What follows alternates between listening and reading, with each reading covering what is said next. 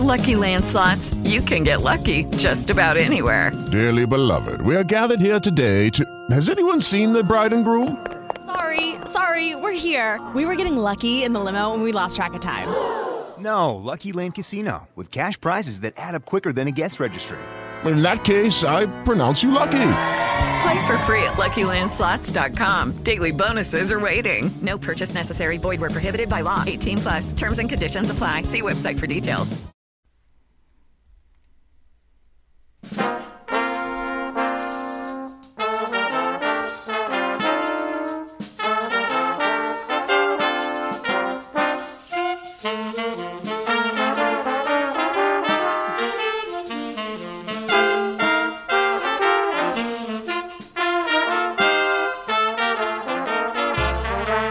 Hello, my name is Lauren Muse, and I welcome you to my podcast, Warren Family Letters Home. I have a passion for history and genealogy, looking beyond just names and dates to who people were and where they were at certain points in time. In these podcasts, I share letters written by World War II soldiers and give insight as to their lives prior, during, and after the war, and telling the story of what the soldier may have been doing about the time he wrote the letter. It's my hope that someone will hear these podcasts and recognize family connections with one of the soldiers and contact me. These letters home belong home with descendants to cherish and show with pride. This week's letter was written by Army Chaplain, Lieutenant Colonel John H. Laughlin.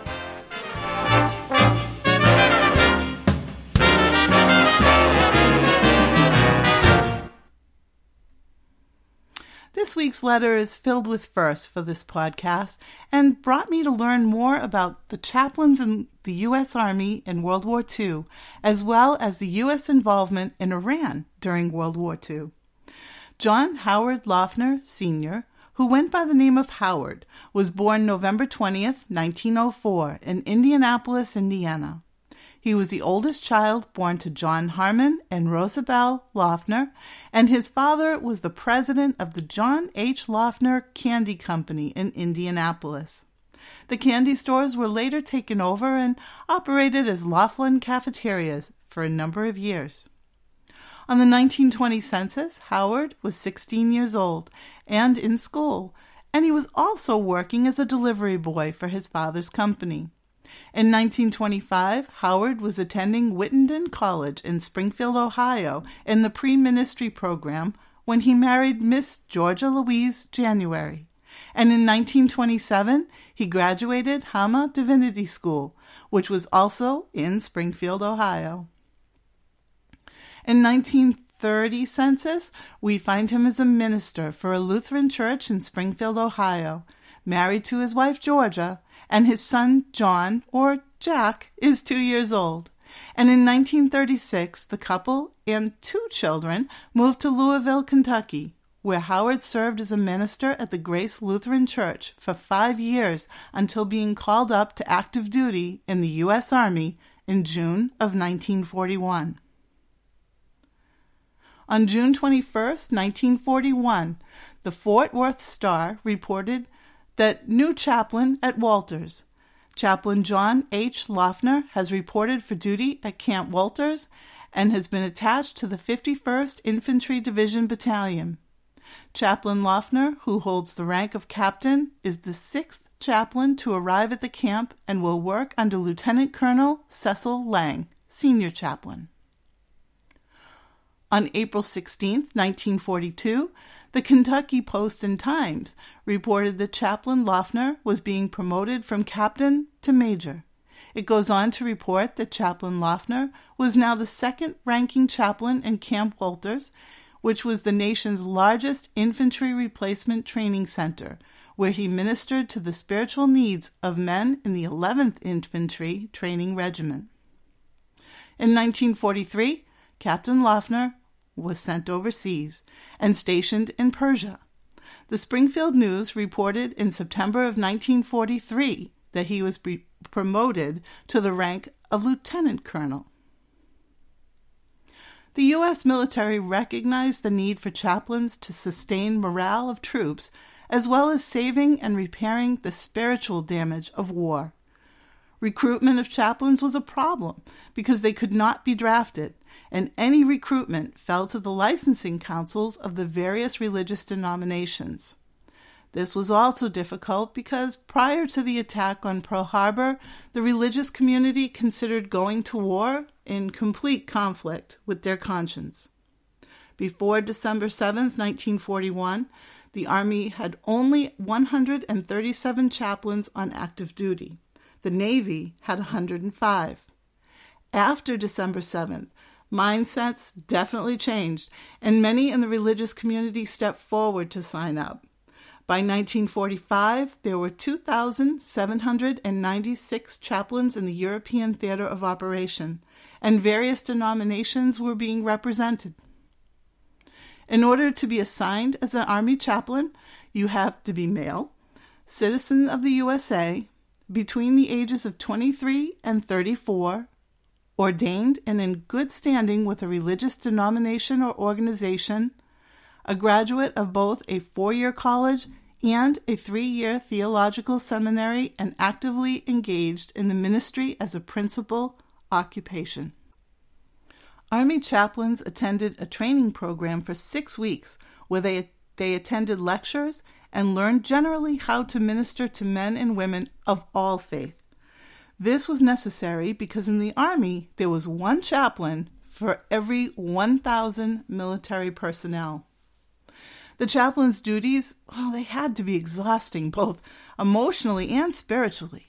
Chaplains moved from one unit to another, praying for men, and passing words of encouragement and spiritual guidance to leaders. They also assisted the medics in moving and tending to the wounded and spent hours listening to the last words of dying men and administering last rites, which was where most of the casualties of chaplains were sustained, giving last rites on the front lines. They also provided religious services, praying with the men, hearing confessions, performing baptisms, and took on additional responsibilities of identifying and burying the dead. They also took on the role of writing home to the families of wounded soldiers as well as those that were killed. Even though chaplains traveled with units and were in combat areas, they were primarily unarmed, but they could bear arms if necessary for protection. They had papers and identification that showed their status as non combatants and therefore were respected and protected under all circumstances. They could not be detained by the enemy unless it was to minister to the prisoners of war. Chaplain Laughlin was stationed in the Persian Gulf area, specifically Iran.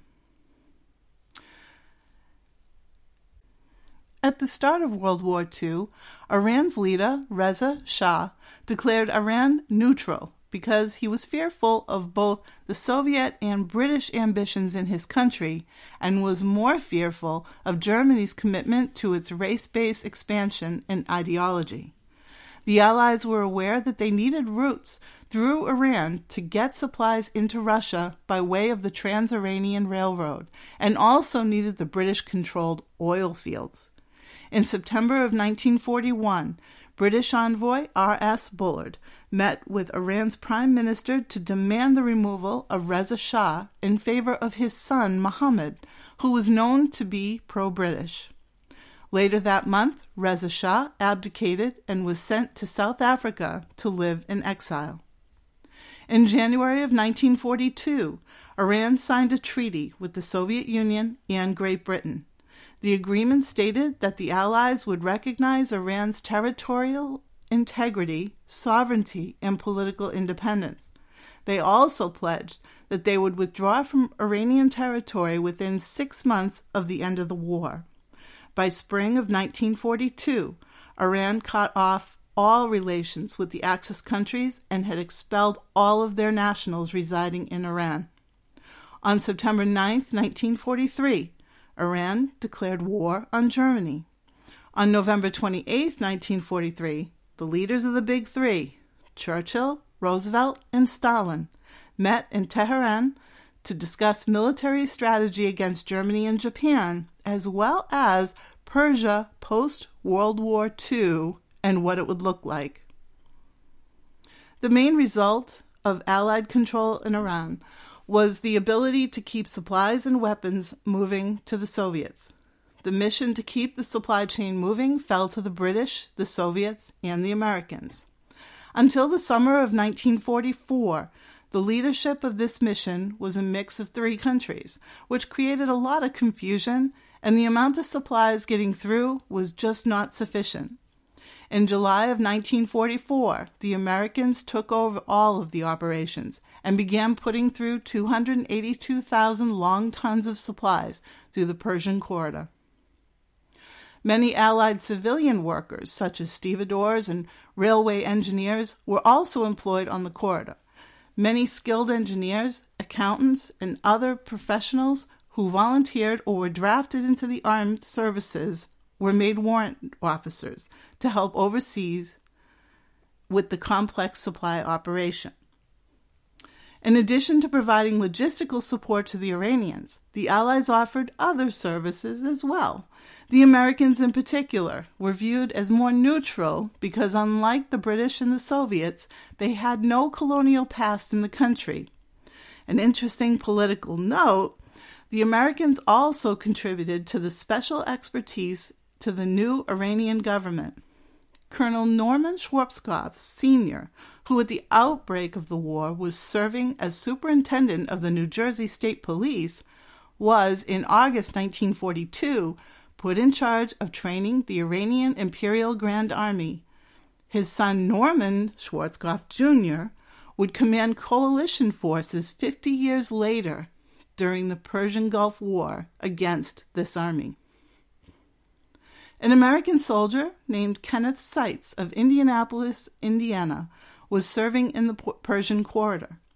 I cannot find too much about him, but we know that on October 1st of 1944 he attended services with Chaplain Laughlin.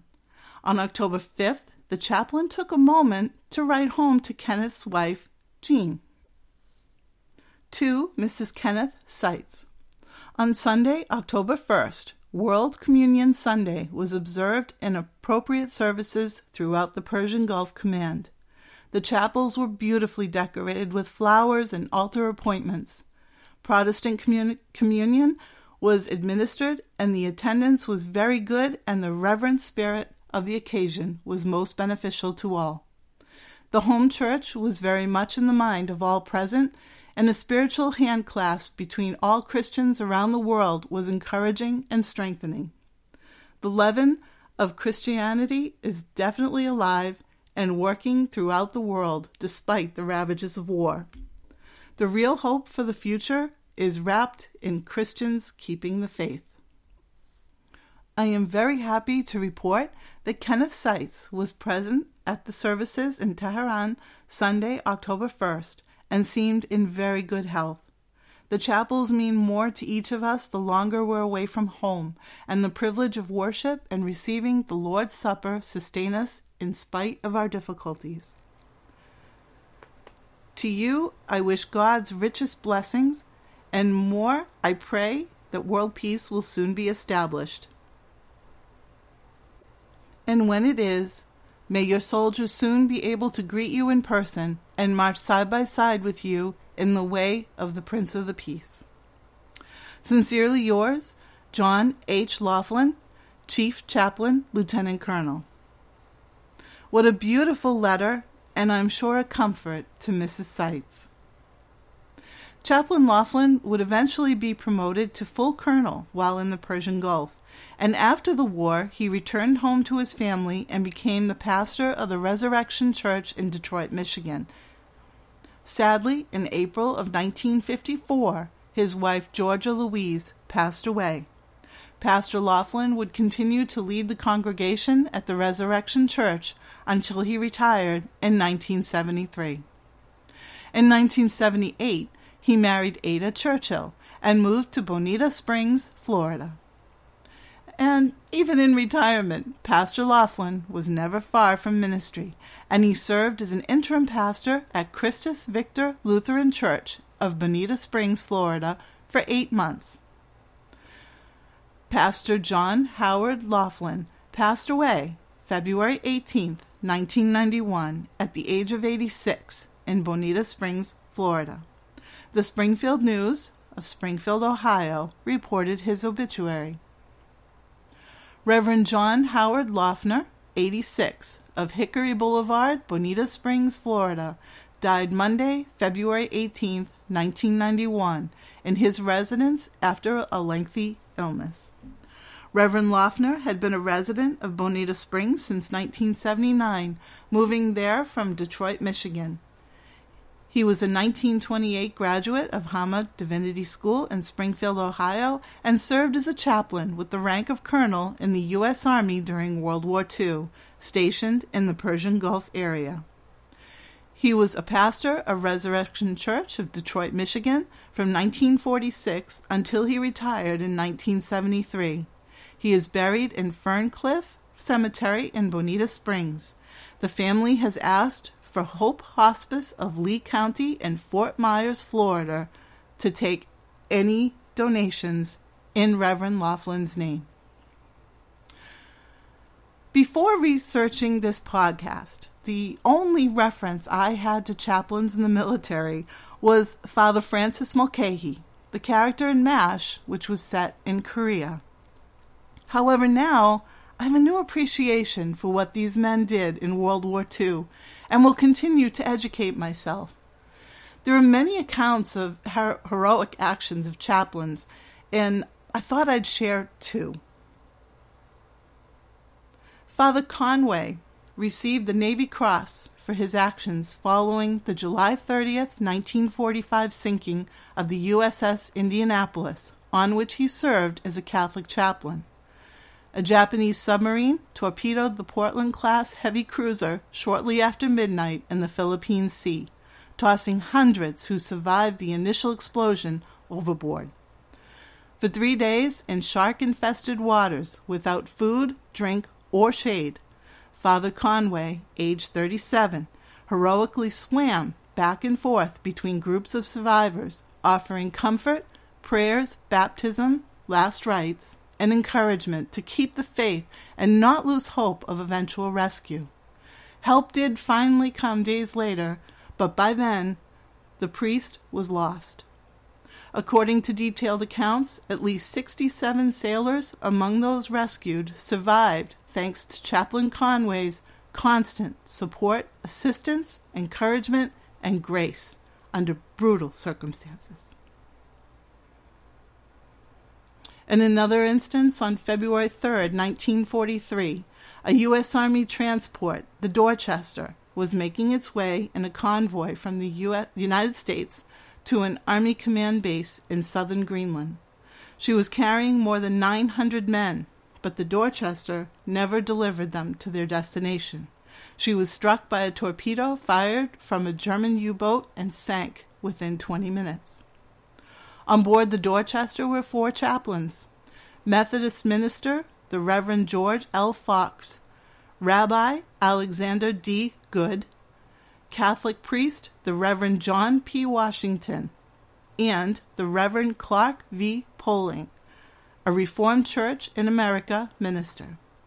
As panic set in among the soldiers aboard the sinking Dorchester, the chaplains guided men in darkened ship corridors to safety then gave up their own life vests to those who had none.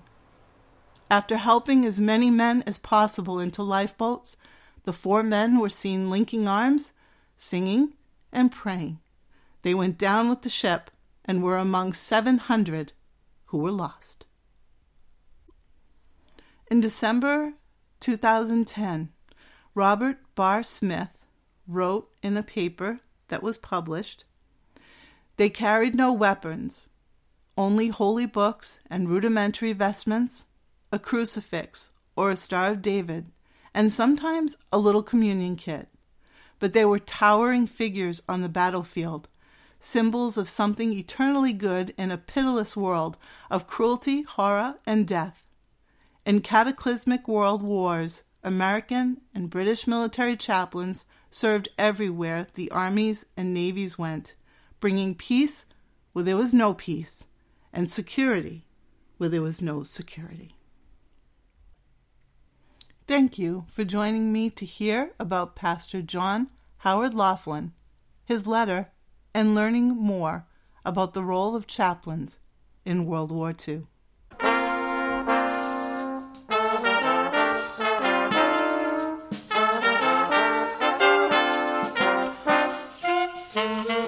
All details in this podcast were discovered by research done by me using military, genealogy, and newspaper search sites. If you know of the Laughlin family of Detroit, please contact me. I would love to send this letter home.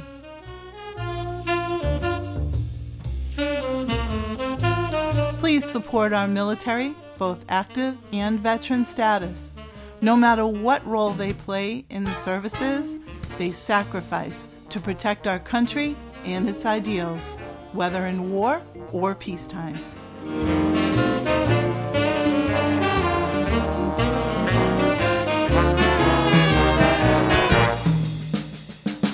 Please visit me on Facebook or YouTube at Warren Family Letters Home.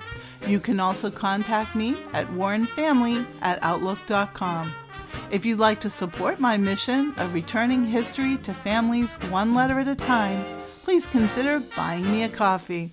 The link can be found in the description of the podcast and in comments on my Facebook.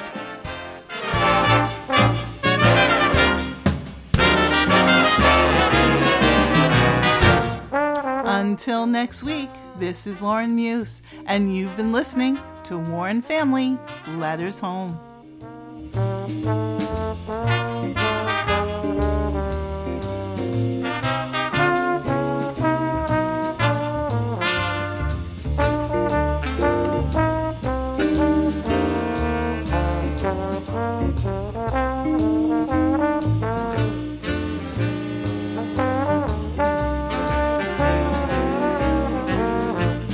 Guys, it is Ryan. I'm not sure if you know this about me, but I'm a bit of a fun fanatic when I can. I like to work, but I like fun too. It's a thing. And now the truth is out there. I can tell you about my favorite place to have fun Chumba Casino. They have hundreds of social casino style games to choose from, with new games released each week. You can play for free anytime, anywhere and each day brings a new chance to collect daily bonuses. So join me in the fun. Sign up now at ChumbaCasino.com. No purchase necessary. Group. Void were prohibited by law. See terms and conditions. 18 plus.